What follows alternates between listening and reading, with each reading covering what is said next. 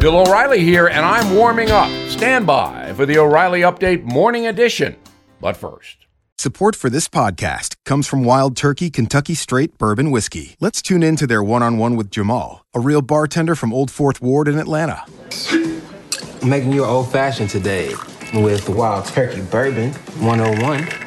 It just really stands up very well in a classic cocktail like the old fashioned. It has that perfect boldness. Wild Turkey. Wild Turkey Distilling Company, Lawrenceburg, Kentucky. Copyright 2020, Campari American, New York, New York. Never compromise, drink responsibly. on this Monday, the day before the presidential vote, I have some thoughts. First of all, Joe Biden will win the popular vote because of California.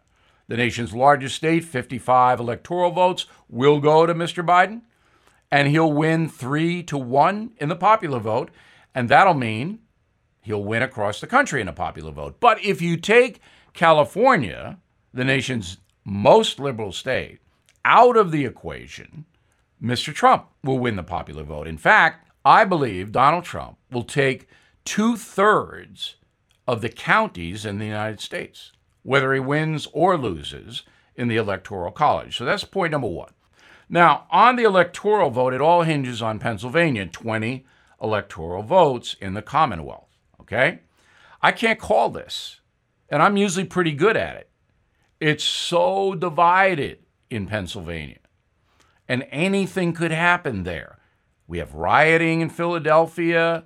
We have the fracking thing, the energy thing. We have very high enthusiasm for Donald Trump, not so much for Joe Biden. However, Democrats control Pennsylvania.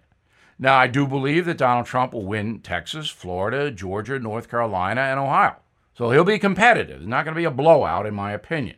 But we will analyze what happens in a fair way, which is why I believe you're listening to this broadcast. Get out there and vote. Now, this.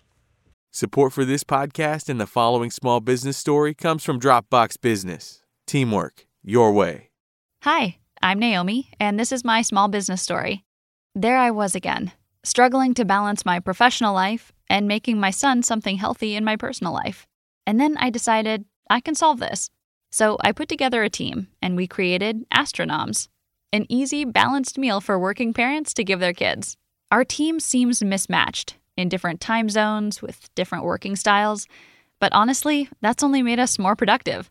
I work early in slides, while BizDev assigns tasks, and legal works late sending documents from HelloSign, all from one shared Dropbox workspace. Oh, that's our project manager. I gotta go. Bye. Try Dropbox for your team free for 30 days at dropbox.com slash teams at work. That is the Morning O'Reilly Update. More analysis later on.